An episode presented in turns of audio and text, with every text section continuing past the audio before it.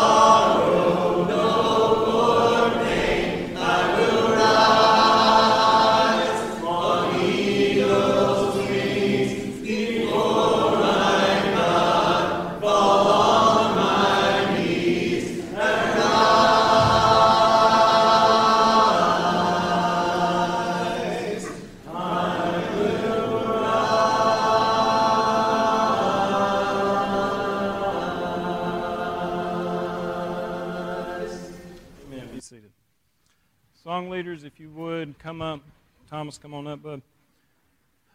If you would, uh, while the, they're singing kind of their last verse or getting towards the end of the song, if you would come on up so we can go through one and get as many songs in tonight. I'll be singing 484, You Are My All in All. 484, You Are My All in All. You are my strength when I am weak. You are my strength when I. You are my all.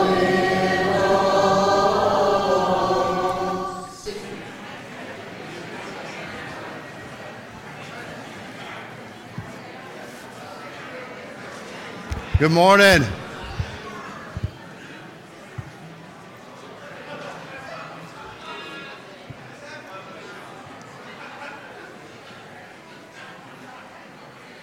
Good morning, everybody. Good morning. My watch is showing 9:30.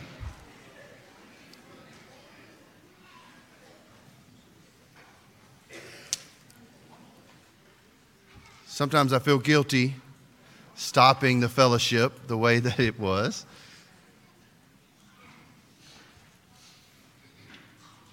But I also know the main reason why you are all gathered here which is uh, for us to worship our Lord. So let's get started this morning. A couple of things I want to talk about before we um, open us up or open us up in prayer. The first thing I want to mention, and I forget this, and I cannot forget this, uh, there's a friendship register um, on your pew. And if you don't mind, would you please pass that down and would you fill that out? And specifically, if you are a visitor of ours, we want you to fill that out for us so we're asking you to do that at some point. Uh, right now would be a great time to do that.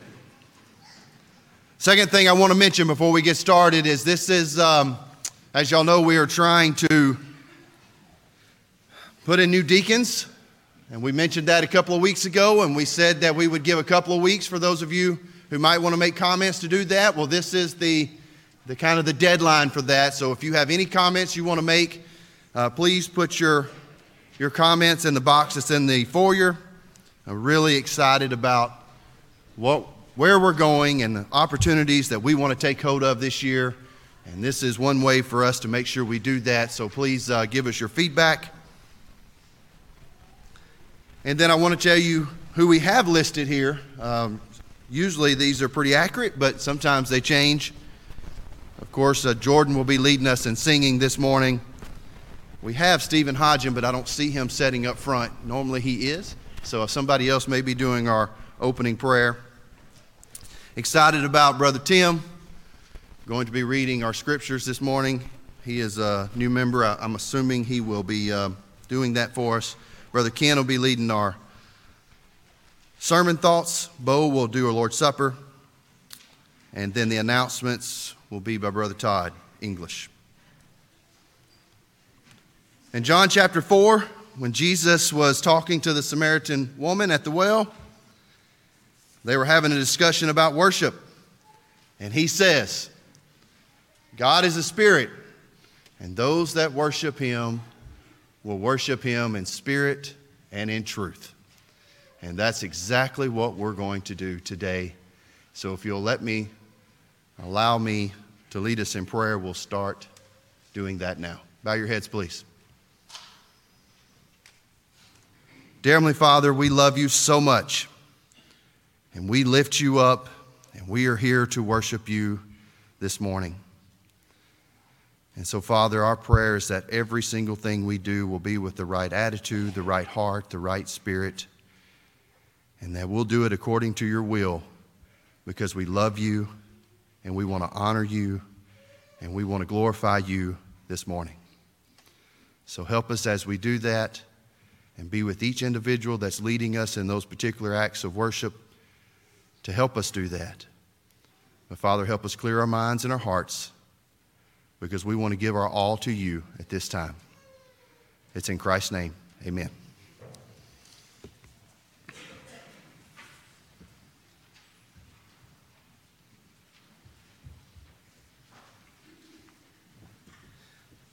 First song this morning will be Faith is the Victory.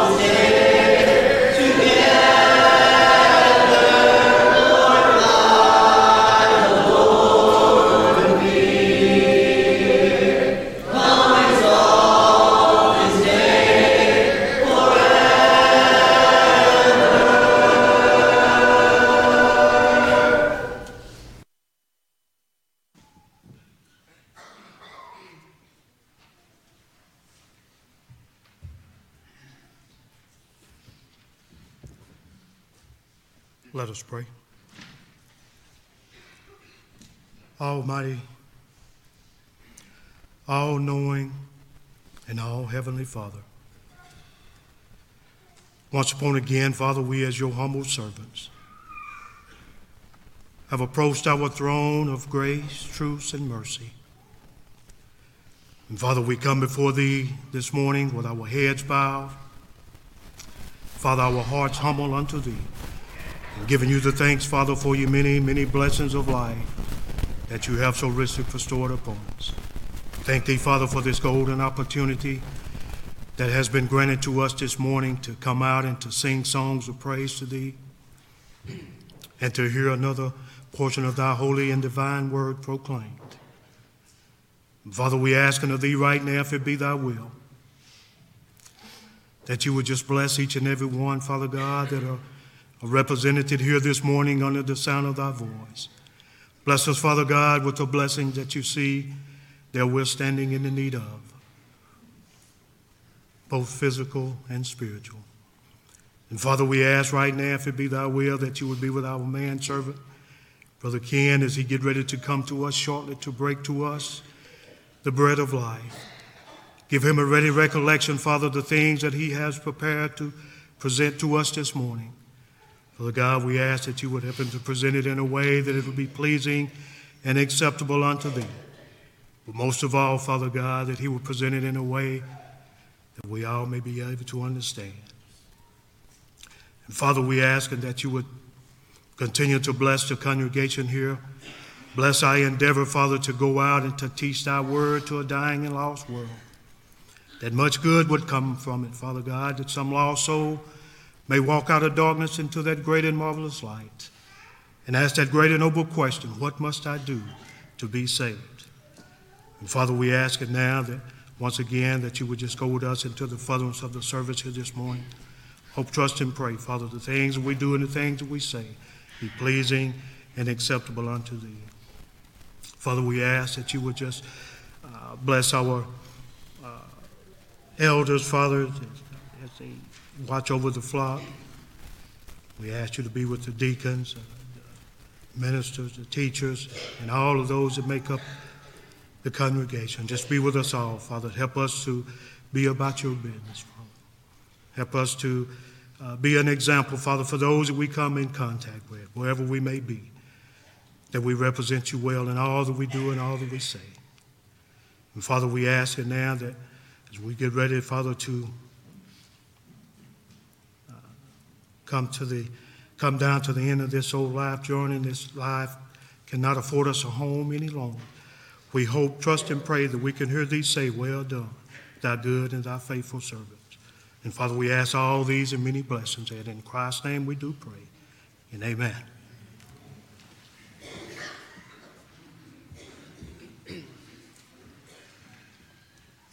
Invitation song will be God is so good. The song before the lesson we'll sing will be We'll Work Till Jesus Comes. If you would stand and let's sing out as we sing this together.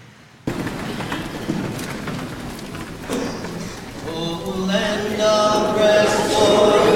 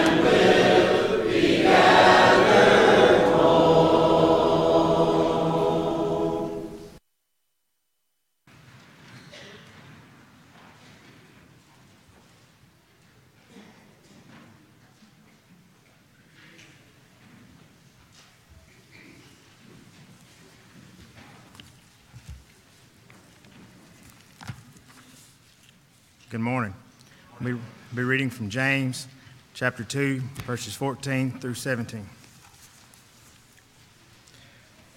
New King James Version. What does it profit, my brethren, if someone says he has faith but does not have works? Can faith save him?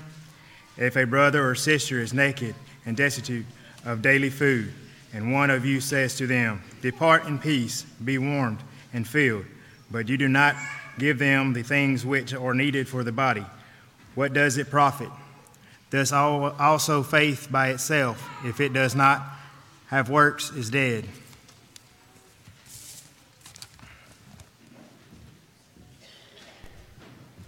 Thanks, Tim.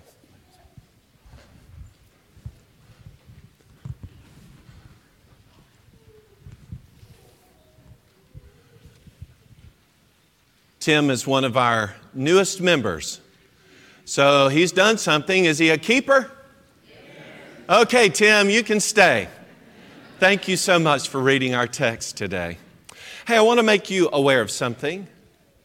I don't know if you ever noticed bulletin boards, but we've had a lot of our LADSTA leaders working on bulletin boards around the building. So, get a chance, just take a tour and look at some of the extraordinary talent that is on display.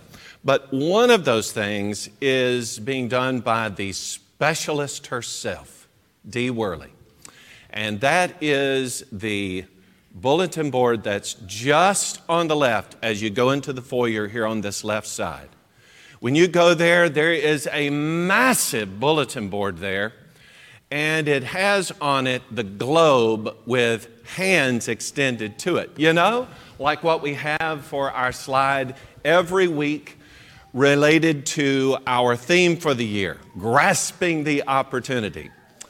Well, what to do with a massive bulletin board like that with a globe on it and the grasping and all that? Oh no, what do we do?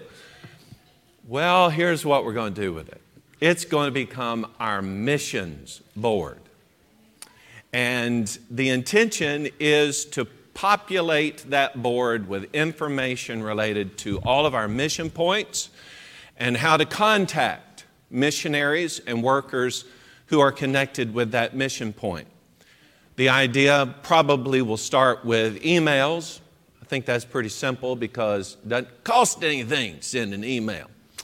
And then later, as we get the information, we'll post some addresses um, and we'll just, we'll just encourage these people that we are involved with all over the world preaching the gospel. Does that sound good?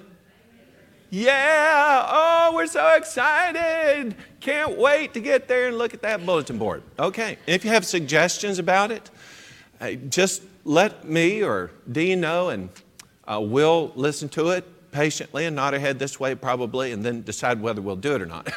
but that's the idea.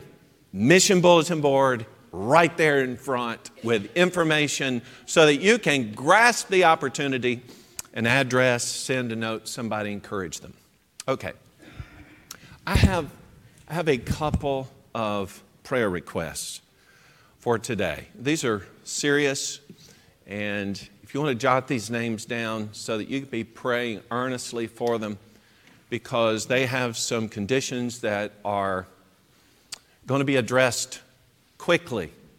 And we just we want great success in the two that I'm going to share with you this morning. The first is this Betty Bramlett. Now, this is Allison Gross's mother. She's going to be 87 this summer. She is a delightful lady, if you've ever met her. She's a faithful member of the Nettleton Church of Christ. She recently was diagnosed with malignant melanoma, very serious. She is scheduled for surgery this Friday, February 23rd. Please pray earnestly to the Father on her behalf. We're going to do that here in a few minutes but you remember her in your private prayers, okay? And then also, this, this is a friend of our daughter, Casey. Uh, Andrew Dunaway. He's a member of the Madison Church. in Madison, Alabama. He's 28 years old, has a young family, little kids. He was recently diagnosed with colon cancer. He never thought ever, not at this age, that he would have such a diagnosis. So he was not really not really sensitive to the symptoms until it became very pronounced.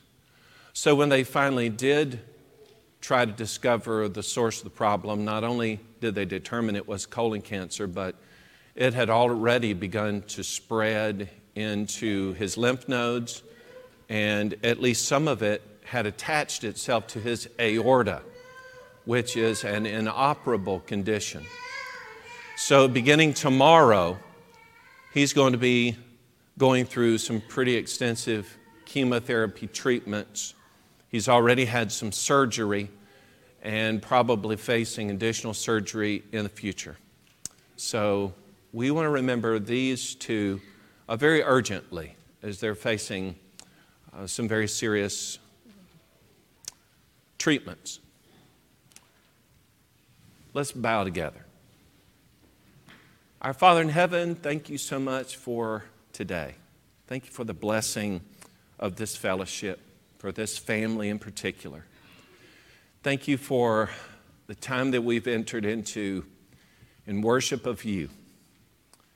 And Father, as we just review just a few things, we're aware of your presence with us and of all the things that you put in our hands to do. I pray, Lord, that uh, just as I, I tried to point out, we'll be more sensitive to our mission points and get involved with that, not, not just from the sense of sending money, but personally involved in encouraging these folks, knowing that we're helping to bear some of their burden. Lord, we love so many people. This family here has extended family. And we're concerned about everyone, not, not just our physical family members, our friends. And Lord, we hear from time to time of serious cases of illness. And we're praying, Lord, that you will hear our urgent pleas for your attention to these concerns. We pray your blessings on Sister Betty Bramlett as she has surgery Friday. And Lord, we pray that this surgery is going to be sufficient in dealing with her condition. But Father, whatever the case is, we trust you for the outcome. And we just we put it all in your hands. There's nothing we can do. We're trusting you. We are in your hands. We pray for Andrew, who's also facing tough treatments and possibly more surgery. This is a long time of discomfort. We pray for him. We pray for his young family. And again, Lord, these, these are things out of our hands, but we wouldn't want them anywhere else but in your hands. You're the creator of all things. You make old things new. You, you can do as you choose to do. And we are your subjects. So, Lord, just, just as regards our own will about these things. Our will is that these folks will be healed. But in all things, we subject ourselves to your determination, for you are all wise, all knowing, all loving. We know that what you do will be right. So, Lord, no matter the outcome, uh, we thank you for it. Lord, please be with us today as we are challenged to have the kind of faith that is active, that does something. Help us not just to talk a good game, to sound right. Father, help us to be right, to do the right things. Lord, I pray for myself today as I try to communicate those thoughts, help me, Lord, to, to say these things in a way that people can understand, even if I stumble over it. And I pray your word will prevail through all of that. I pray for those who hear your words that not only they'll hear it, not only they'll understand it, they will act on it. Lord, make us incredible, empowered servants of yours. In Jesus' name, amen. James, the book of James, is a, it is a terrific book dealing with faith itself. Some don't see that initially. They talk about its practical nature. But you know, I hope you do, you know that the practical part of it is the implementing of ourselves by faith into the actions in this world. We are acting, motivated, driven by our faith to accomplish the things that God has set forth. And so James is, James is a terrific study in that. But I'm, I'm going to guess that if I were to ask you, what is faith? You would probably come off with something like, well, you know, Ken, faith is belief.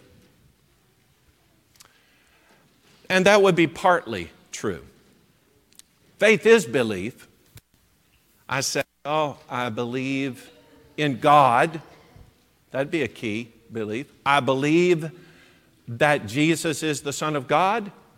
Sure, all those things are belief, and that would be faith faith in God and faith in Jesus as Son of God. But you know, even James says in James chapter 2, verse 19, that even the demons believe and tremble. So it isn't just belief. Really, the way I would size it up, at least initially, would be something like this that faith is belief that is coupled with commitment. And here's what I mean by commitment it's commitment to a couple of things, really. First of all, I am committed to the fact that God knows what He is doing. So God's will will be my will. I, I, am, I am set to follow whatever it is that God says is the right way. I'm set to do that. That's my mindset. But I'm also committed not just to set my mind that, that that's it, that God knows what's best but that so much as is my ability to do it, and we are well equipped to do a lot of things, so much as is my ability to do it, I will do it. I will do what God's will is. That's my commitment. So, yeah, I do believe in God. I do believe that Jesus is the Son of God, but I'm going to step beyond that and I'm going to be committed because I know that God knows what He's doing and then I'm going to do within the framework of that will whatever it is that He is expecting me to do. I'll give an example of that. I, I, think, I think this encapsulates both the definition there and then also an illustration. It's found in Hebrews 11, verse 6, and then the illustration is right there next to it in verse 7. He says, without faith, it's impossible to please him. For he who comes to God, listen to this, must believe that he is and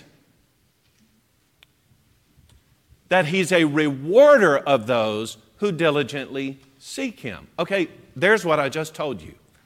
I believe he is God. I believe that. But I also believe that He will reward, He will participate with those who are diligently seeking Him in the knowledge that He's God. So we are partners in this together. Illustration By faith, Noah, being divinely warned of things not yet seen, moved with godly fear, prepared an ark for the saving of his household, by which he condemned the world and became heir of the righteousness which is according to faith. What kind of faith? Well, the kind of faith that says, yeah, I believe God, but more than that, I am willing to build an ark. Nobody's ever built an ark out here where there is no water, but I'm going to build that ark because I believe what God has said, and God knows what He is doing. If God says that there's going to be a universal flood, then there's going to be a universal flood. If He says that I should build this ocean going vessel according to certain specifics and made in a certain way, then that's what I'm going to do. And when I accomplish that, I have every confidence in the world that God's going to save us through that because that's what He said He's going to do. In that operation of faith, He condemned the world because aside from His wife, His three sons, and their wives, everybody else rejected the message. Nobody else had that kind of faith. There might have been some people who believed in God, I don't know. Unrighteousness had prevailed. There's none righteous but Noah in this handful, but still, uh, there are not that many generations removed from God who created the world by just speaking and has interacted with the patriarchs up until now. So there's a knowledge of God, but they weren't acting on that. And because of it, they didn't enter that ark.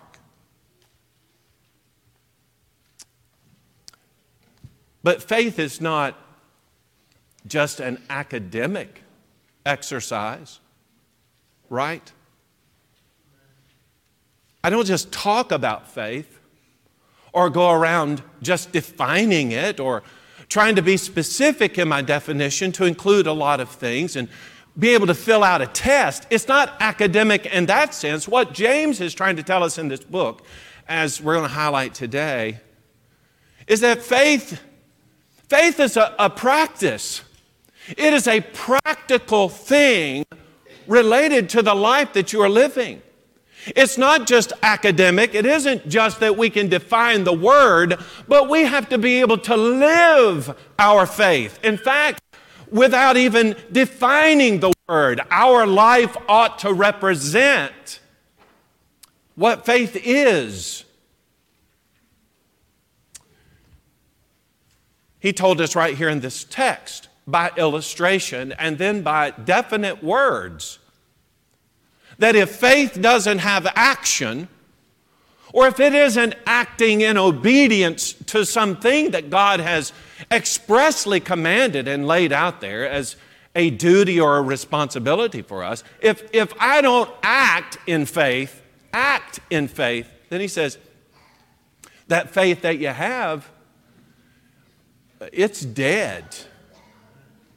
In James chapter 2 and verse 26, he says it this way He says, As the body without the spirit is dead, so faith without works is dead. Actually, a couple of verses earlier, he said, So then we see that a man is justified by works and not by faith only. Now, what he's saying is a man's justified by works of faith and not just by the faith itself. It isn't just my declaration.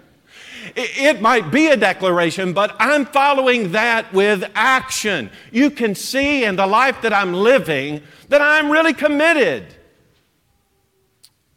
I not only believe in God, I not only believe that Jesus is the Son of God, but by virtue of the fact in believing that, it results in action of some type on my part. Now, this morning I want to share with you at least three different areas in which faith is active. It's going to be active in our times of trial, difficulty. It's going to be active in our daily religion our faith and practice. And it's going to be very active in those times when we are helping other people. So let's break down those handful of things and see what it is that faith can do. Faith must be active in coping with our external trials. Now, I'm thinking about two verses that you find in the opening of this book, James chapter 1, verses 2 and 3. He says, Count it all joy when you fall into various trials, knowing that the testing of your faith produces patience. Count it all joy when you fall into, he uses the word various. You fall into various trials. The word various there literally means multicolored. so when you fall into those multicolored trials, what on earth does that mean? Well, the idea of it being multicolored simply is trying to suggest to us that there isn't any one kind of trial. They come in all shapes and sizes. Sometimes our trials come in the form of ridicule. In 1 Peter chapter 4 and verse 4, Peter says, Well, there may be times when people speak evil of you. You know, when people speak evil of you, you don't you take that personally?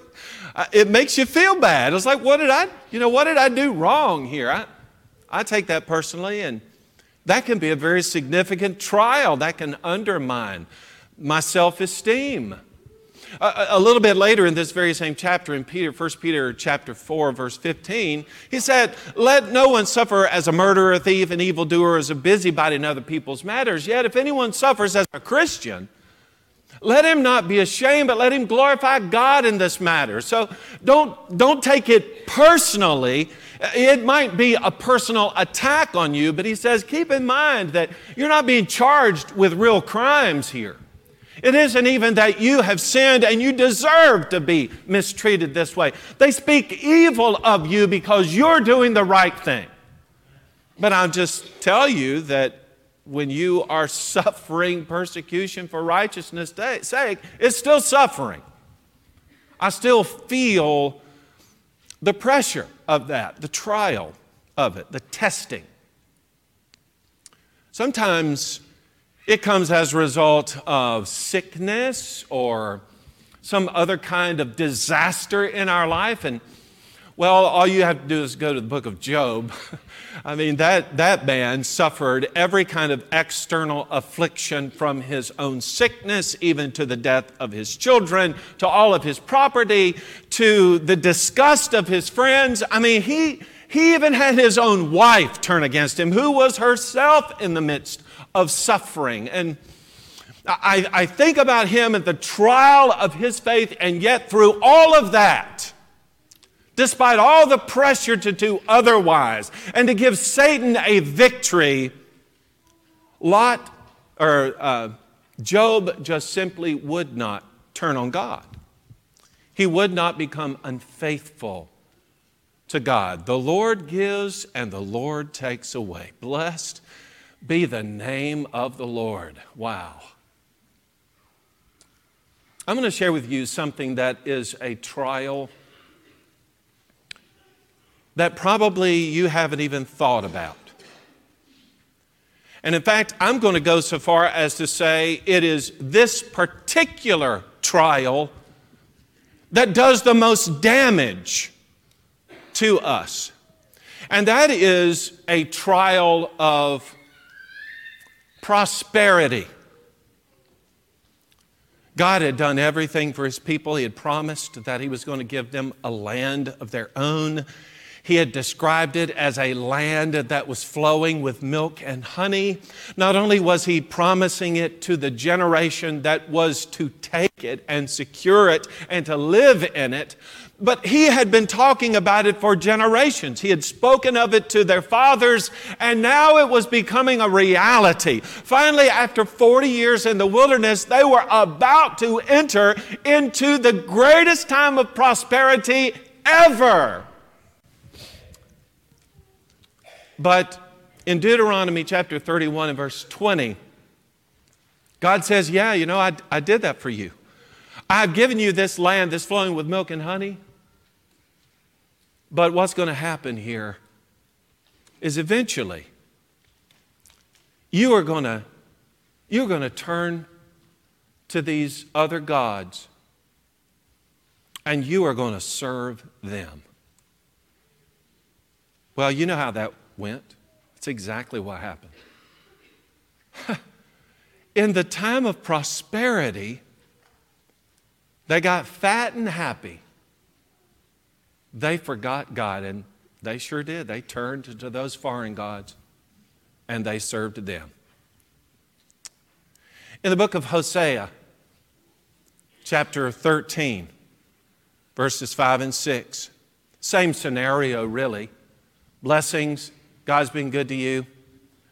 But listen to this three word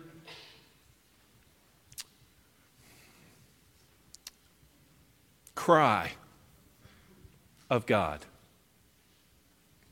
They forgot me.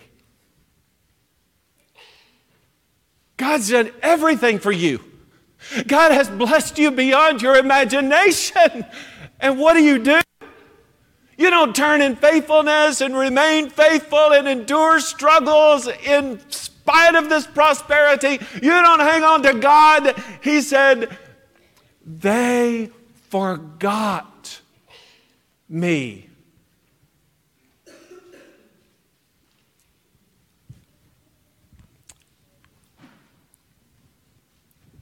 There are the multicolored trials. And the testing of that faith, he says, will produce patience. So your faith is tested, but the ultimate outcome of a tested, tried faith will be patience. Patience, in one definition, is the idea of staying power. My faith is tried, the result is staying power. Let's back that up a minute. Where have I been? I said I had faith, and I've gone through a terrible trial, difficulty, time of struggling. But I had staying power, and the idea is I'm staying in my faith. I'm hanging on to my faith like Job did. I'm staying there. Staying power, that's patience. Oh, you grew in your patience. Okay, we move on from that oftentimes, but let's back up. Staying power, I'm wanting to stay in faith. Well, here's the thing a lot of times when you're going through a trial, that particular trial may not be something that is stressing a weakness that you have. It may be something that hits you head on that you are well prepared for, and so you put all of your effort in, in, in knowledge, you're equipped for this, you deal with it, success. But what happens is Satan got your attention with something that he knew you could handle, but he's just gonna he's gonna try you in regard to that, and you've given your attention there, and you're you're fighting, and you're gonna have a great outcome. God is gonna be so proud of me. But in the back door, when God had all of your attention focused on this one thing, He solicited your weakness and you acted on that. I cannot tell you the numberless examples of folks who were at the top of their game, who, in thinking that they had achieved the uttermost, succumbed to the weakness of a desire that had been latent within them. Satan took advantage. Lord, help me that as I go through this trying of my faith, that I have staying power, that I can stay in faith, so that whether he is hitting me with a frontal attack or he is trying to take advantage of something that has remained dormant for a long time, Lord, help me to stay with you. It can happen in subtle ways. Sometimes it's, it's overt, it's right out there, right? Um, 1 John chapter 3, verse 4. Sin is lawlessness. I commit law. I broke the law. I, I, I, I did it. I know I did it, and I deserve the punishment. It's simple. We wrap it up, put a bow on it. Easy to see. Sometimes it's not so easy, like what James describes. James chapter 4, verse 19. Therefore, to him who knows to do good and does not do it, to him it is sin.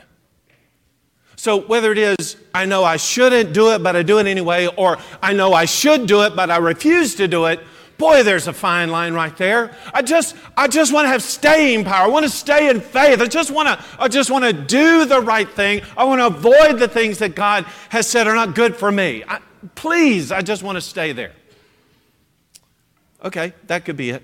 I'm just thankful that faith is something, since, since in our referencing faith, we know it's more than just belief, but that it's the extension of that. Now, I know the will of God, and I'm going to strive to do the will of God. That's why when he does talk about temptation, actual temptation, wherein I've been through a trial, I should have been successful, I should have been bringing glory to God, but I have faltered. Now that I've faltered, do I blame God for that? Did he test me and then uh, led me to sin? No. He was testing me in order to glorify himself. What happened was that latent sin became triggered, and now I have pursued sin. I have brought this on me. James chapter 1, verse 13. Let no one say when he is tempted, I'm tempted by God, for God cannot be tempted with evil, nor does he himself tempt anyone, but each one is tempted when he is drawn away by his own desires and enticed. Then, when desire has conceived, it gives birth to sin. And sin, when it's full grown, brings forth death. There it is. Faith, faith can help me on that front. Help me to be true to myself.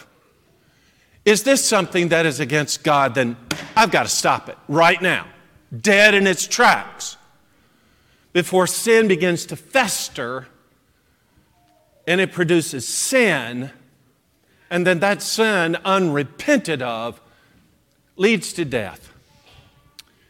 Faith has, faith has got to be active in coping with our external trials. It's got to be. Faith has also got to be active in our daily religion. Every good gift and every perfect gift is from above comes down from the Father of lights, with whom is no variation or shadow of turning. Of his own will, he brought us forth by the word of truth, that we might be a kind of first fruits of his creatures. So then, let every man be swift to hear, slow to speak, slow to wrath, for the wrath of man does not produce the righteousness of God.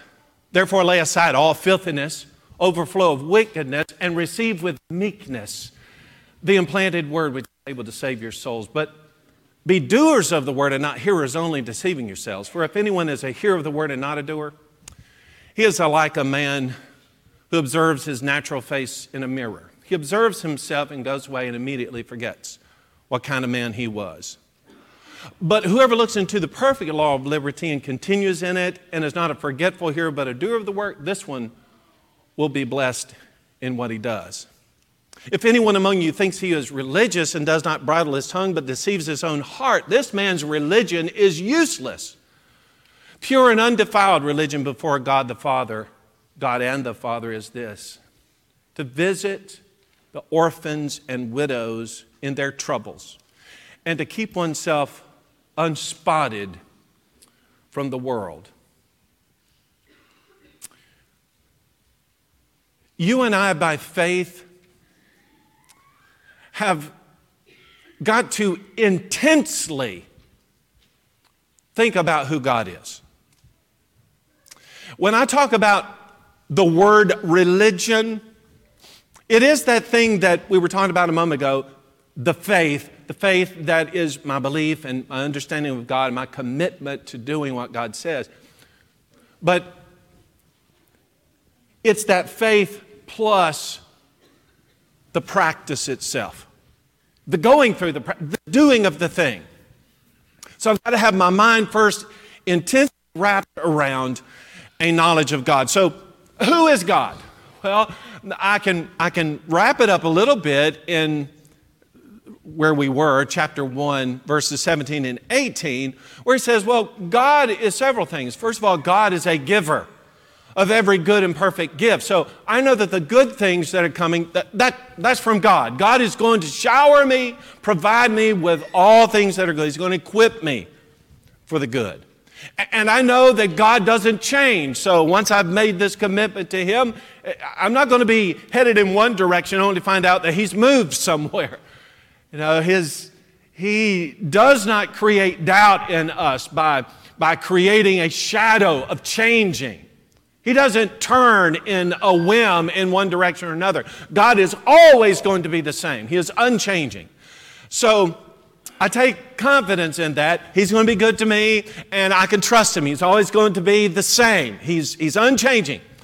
Uh, but then there's that idea that He's created in us something special. So uh, the sense that I'm responsible with my own level of purpose. I, I have something invested in me that I'm supposed to do.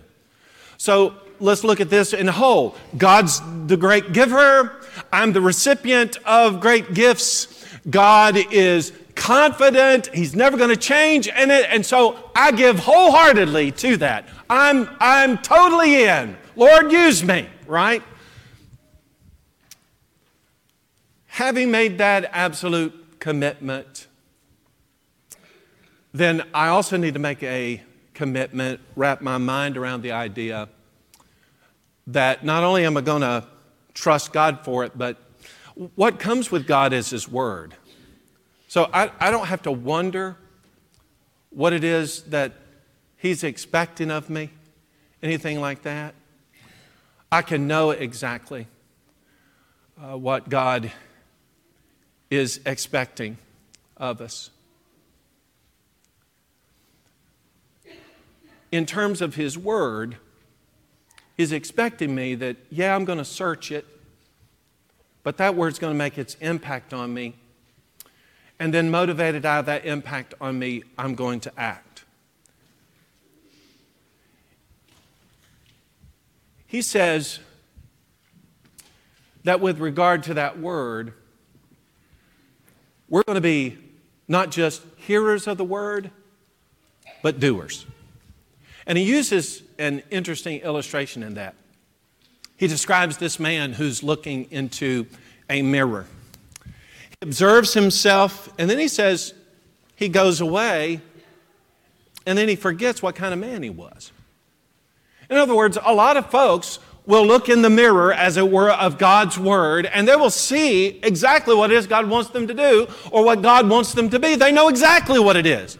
In fact, oftentimes we walk around with a bunch of guilt because we know what God expected. We're just not living up to it. So there we are. We're looking in the mirror of God's Word and we're challenged by Him and say, Yeah, that's what I should do. And then it's like we set the Bible down, we put it back on its shelf in its, in its normal location, and then we walk away from it and we forget everything that we had committed to do. It's like I have the heart to do it, but I, how can I forget that? Because it's not become a priority for me. I'm only giving lip service. He says what should happen is that I look into the perfect law of liberty. When I look into that law, when it, when I, when it, when it manifests itself in me, then I'm going to change. I'm, I'm going to see what's necessary to change, and then I'm going to change it.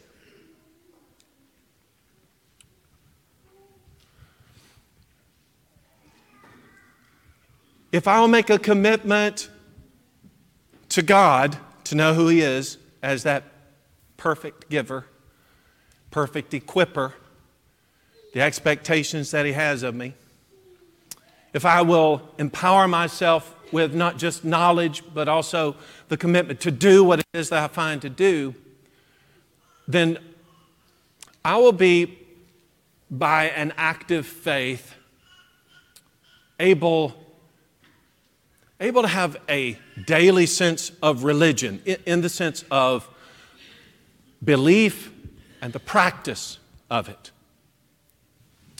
The final thing that faith is going to help me do is to deal with other people, to help people who struggle. He said, What does it profit, brethren, if someone says, I have faith, it does not have works? Will faith save him? And then he uses this illustration.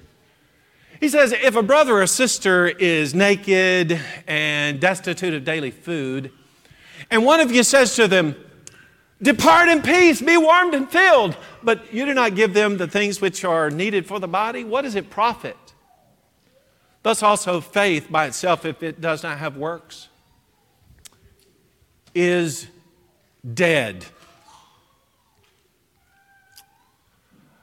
Okay, so uh, let's think about the downtrodden here for a minute. And we'll use the illustration that he used. Brother or sister, naked, destitute of daily food. They're naked, they don't have proper clothing, they don't have anything to eat.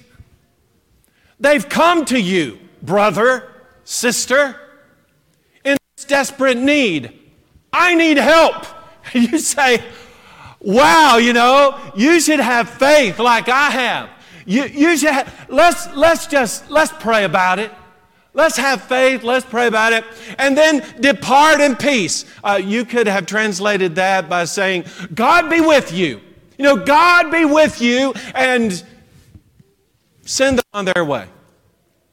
Now, James asks us, what actually did you do? And his conclusion is, you didn't do anything. You, did not do anything. Now, here's why.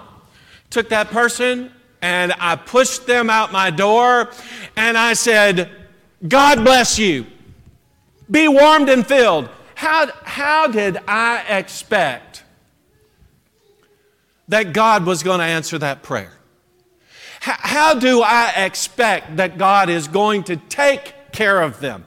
He's going to warm them and fill them. Am I expecting that, I don't know, He's going to send down manna from heaven?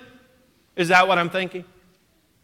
Do I think that He's going to break a rock over there and some water's going to come pouring out of it? Is that what I'm thinking? James says that's not how this works. How this works is you, you are set apart as a person of active faith. You are God's man, you're God's woman. And so here is this brother or sister who is naked and destitute of daily food. They really need your help. God has sent them to you. You are, in this sense, God's manifestation of manna. You are, in this sense, God's cracking open that rock and providing the water. God is expecting that we're going to act by faith in Him to take care of that need that exists. What about orphans and widows? You saw that a moment ago in verse 27. Pure and undefiled religion. Now, I want to stop right there for a second. This is what is pure. This is unadulterated. This doesn't have any added ingredients to it. This is about as raw as religion gets uh, belief and practice. This is as raw as it gets belief and practice. My belief coupled with my practice. He says pure religion and undefiled before God and the Father.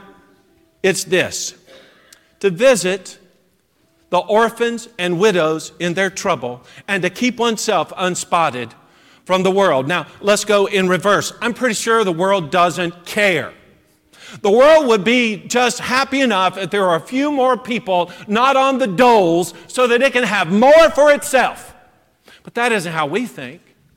So we're not going to be captured by worldly thought. We're, we're not gonna, we're not gonna be clamoring for more. We're thinking, how can I serve today? Oh, well, he says, here's a great way to do that.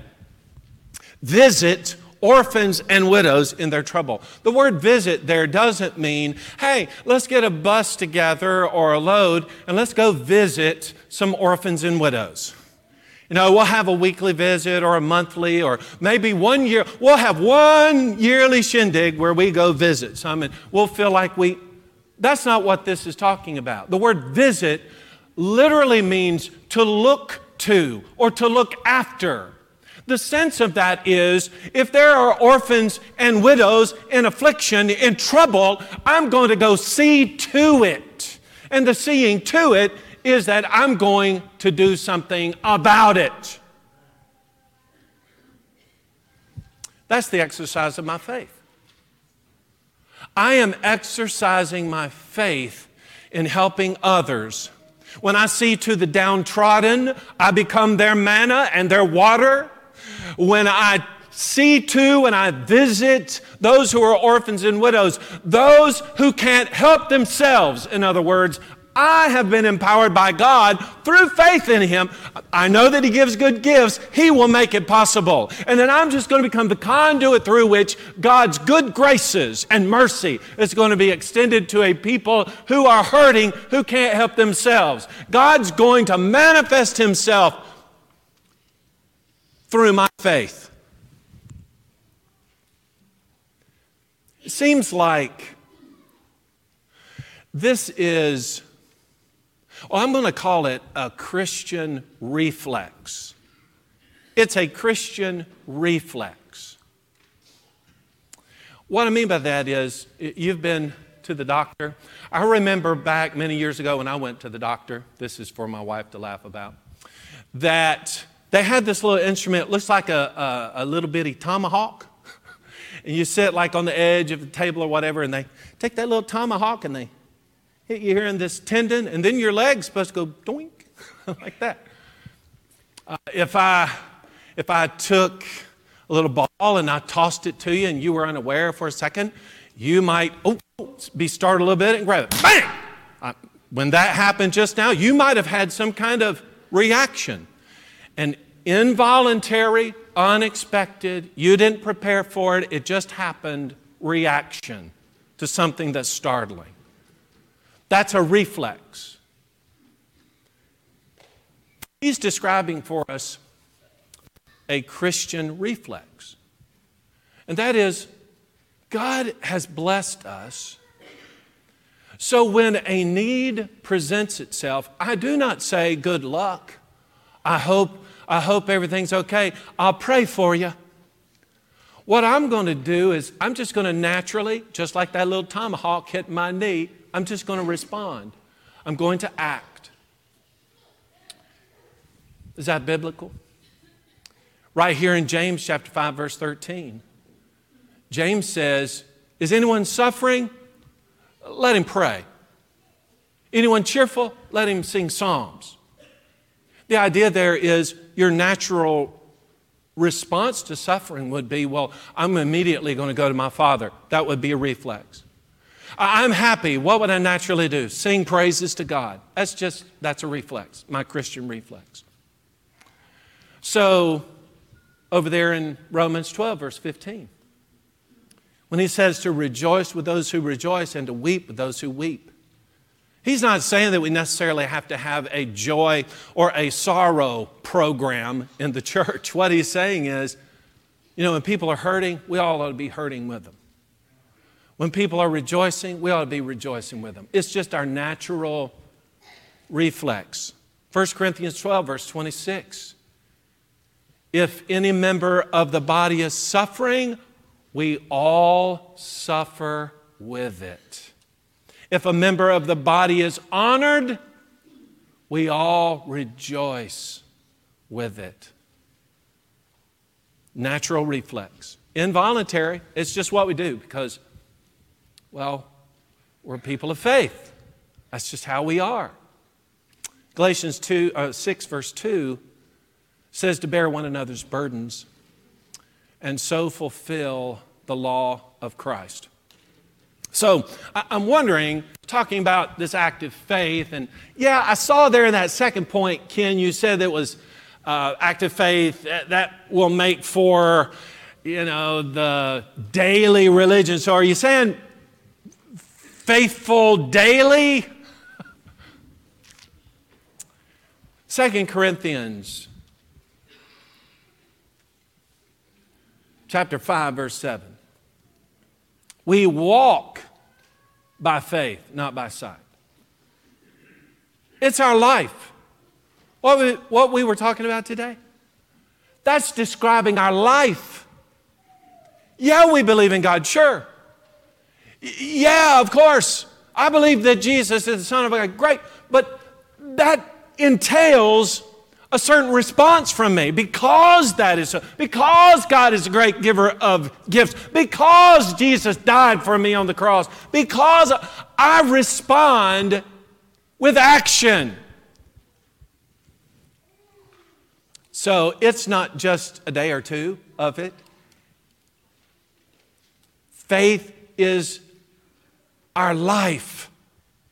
And that kind of faith that we're talking about, it, it isn't something you say, well, Ken, well, if, I, if I take care of these people or if I, I show these things like you've been, I mean, that's going to make me vulnerable.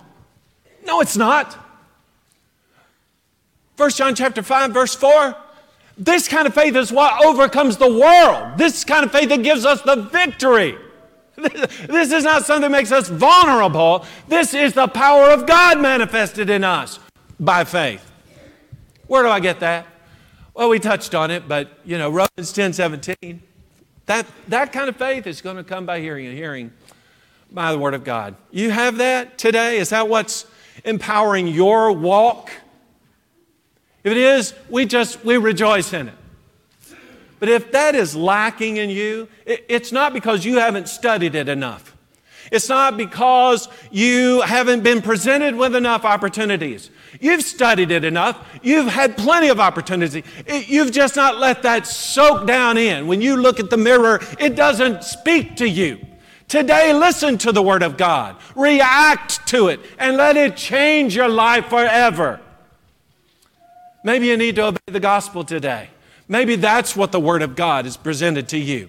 You believe that Jesus Christ is the Son of God. You do have that level of belief. Does it motivate you to act, to confess your faith, to repent of your sin, to be buried in water, to have your sins washed away, rise in newness of life? Let that become real in you, activate you. Maybe you're already a child of God.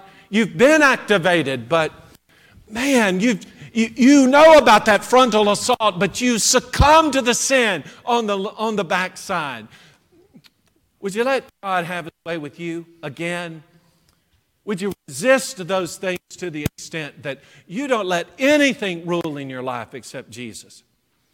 Maybe there's just something else we need to pray about. Today's, today's a great day for us to join together as a family and to lift you up. Anybody who needs to respond for any reason at all, now's your opportunity. Why don't you come while we stand together and sing?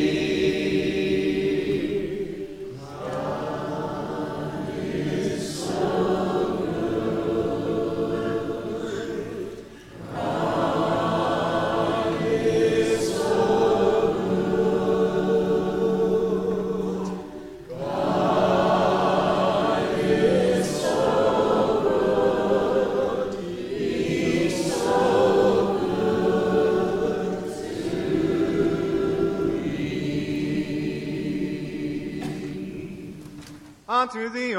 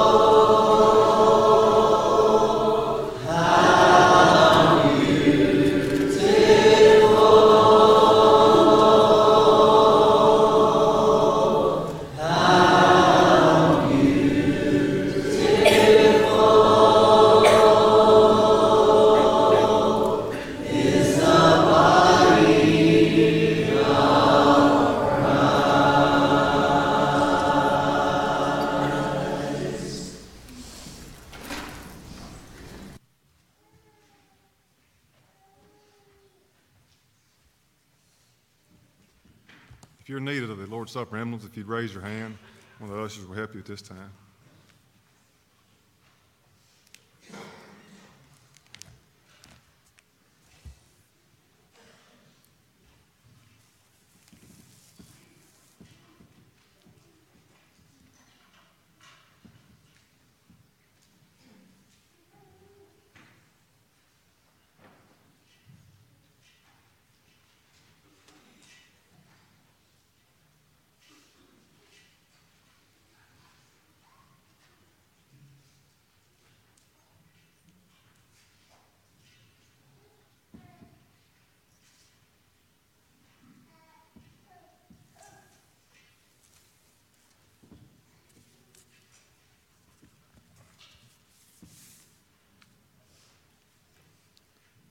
First Peter chapter 2, verse 24. Who himself bore our sins in his own body on the tree, that we, having died to sin, might live for righteousness, by whose stripes you were healed. As we heard that song just a few moments ago, the beautiful body of Christ, let us remember it's because of our sins, because of our shortcomings that he had to die on that tree. You bow with me as we bless the loaf? Our loving and gracious Heavenly Father, we are so humbled to be able to approach your throne this morning, Father. Lord, as we remember that sacrifice of Jesus on that tree, we are so sorry that he had to do that because of our shortcomings.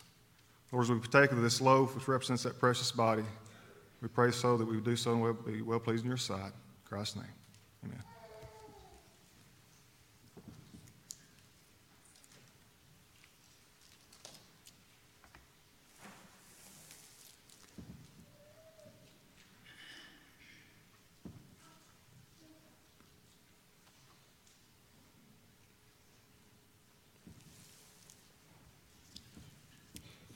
Bow with me.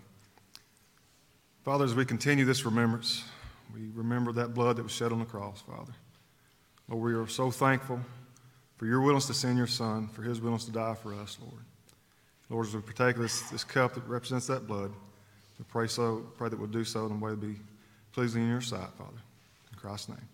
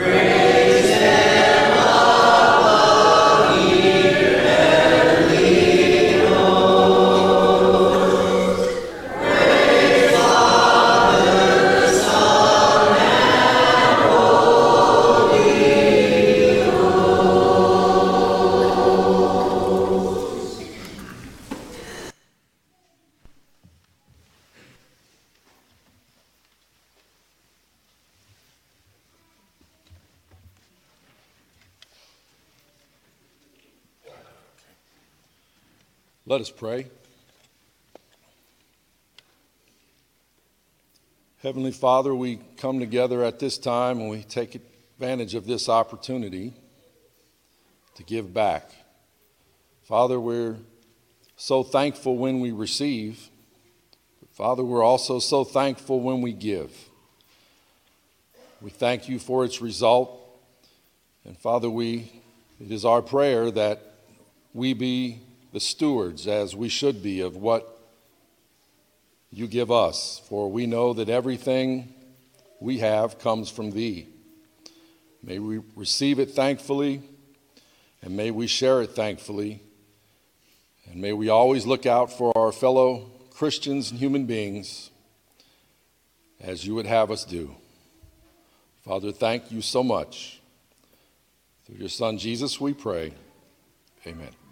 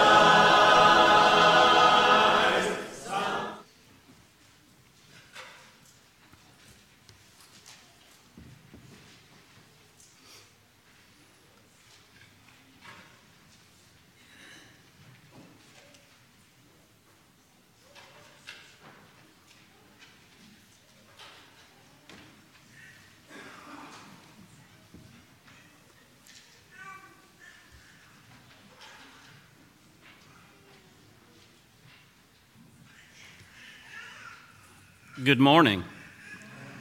Aren't you glad you're here today?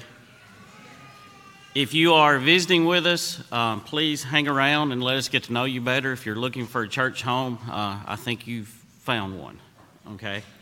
Uh, today we had 338 in attendance. And just a couple of announcements that are not in the bulletin. Gerald Scott passed away Friday morning. Visitation will be from 12 to 3 today with a funeral at 3 at Macmillan Funeral Home. This is Jimmy Deaton's brother in law.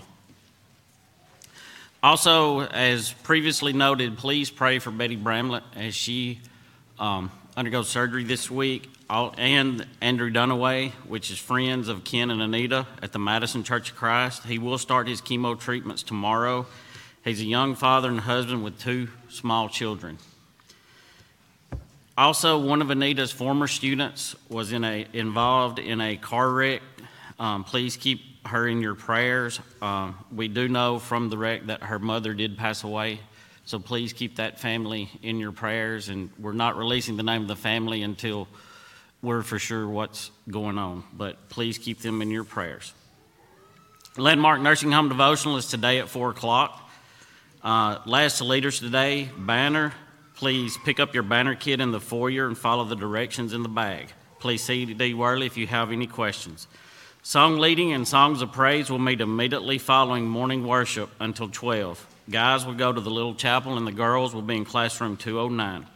Debates at 3:45 today in the TAC and Bible Bowl at 4 in the TAC. CYC's final payment is due today, and anyone going to CYC needs to meet tonight following classes in the front of the auditorium and they also need individually wrapped desserts for CYC.